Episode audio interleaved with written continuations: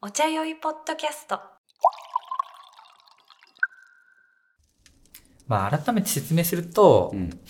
お茶って酔うんですよ。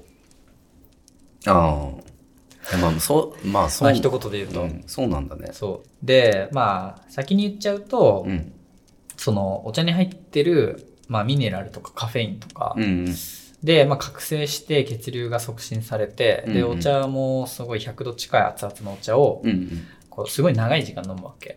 そうだよね。なんか、何千も入れて。そうそうそう。2時間とか3時間とか、うんうんもう本当6000、7000入れて飲んで、うんずーっとお茶飲み続けてると、もうミネラルもビタミンもあのカフェインも行き渡ってきて、うんうん。体ポカポカになって、うんうん。まあなんかサウナトリップに結構近いとうんうか、んなんか交互浴とかうんうん。にかなり近い状態になって、うん。そのすごいこう体がふわふわしてくるみたいな。そうだね。ポカポカして、うんまあ、整うみたいなね。あ、そう、だからみんなでお風呂入ってるみたそいうなだ感ねじ。。温泉とかね。そうそうそうそう。服着たまま。うんうん。で、それでもうなんかお茶大好きになって、うんお茶は気持ちよかったから、うんうん。まあいろいろ飲んでて、後に、あ、それお茶酔いですねって言われて、へあ、お茶で酔うんだえ。。へえお酒でいい感じに酔えなかったけど今まえ。うで、んうん。お茶で酔えるんならもうお酒いらないじゃん 俺だけお茶飲んでればいいわみたいな、あそれいいじゃんと思って、うん。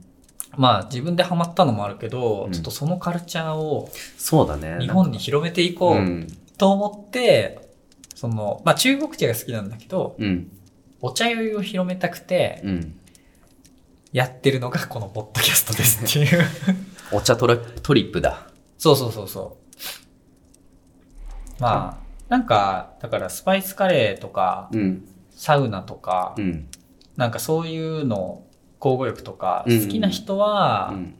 感じやすいかもね。お茶湯、その、ほぼ理屈同じだから。そうだね。うん。そう。で、なんかお茶湯を、どうやったら伝わるかなと思って、まあうん別にその今みたいな話を説明してもいいんだけど、まあやっぱ飲んでもらうのが一番じゃん。そのうん。いや、お茶そうそう。わかんないよね。そう。でも、まあ、俺がいろんな人に飲んでもらうためにこう入れに行ったりするのにも、ちょっと限界あるから、うん。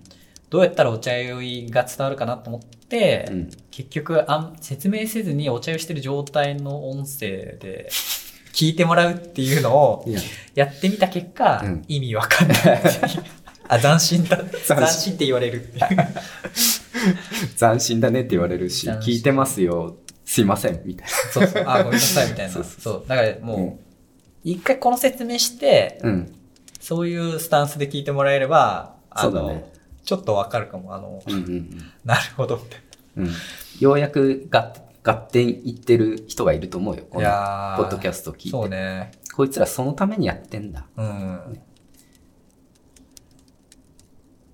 それがお茶湯ポッドキャスト。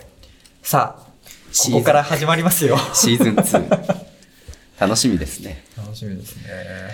じゃあ、2戦目いきいますか。きますか。ちょっとお湯沸かしていきますわ。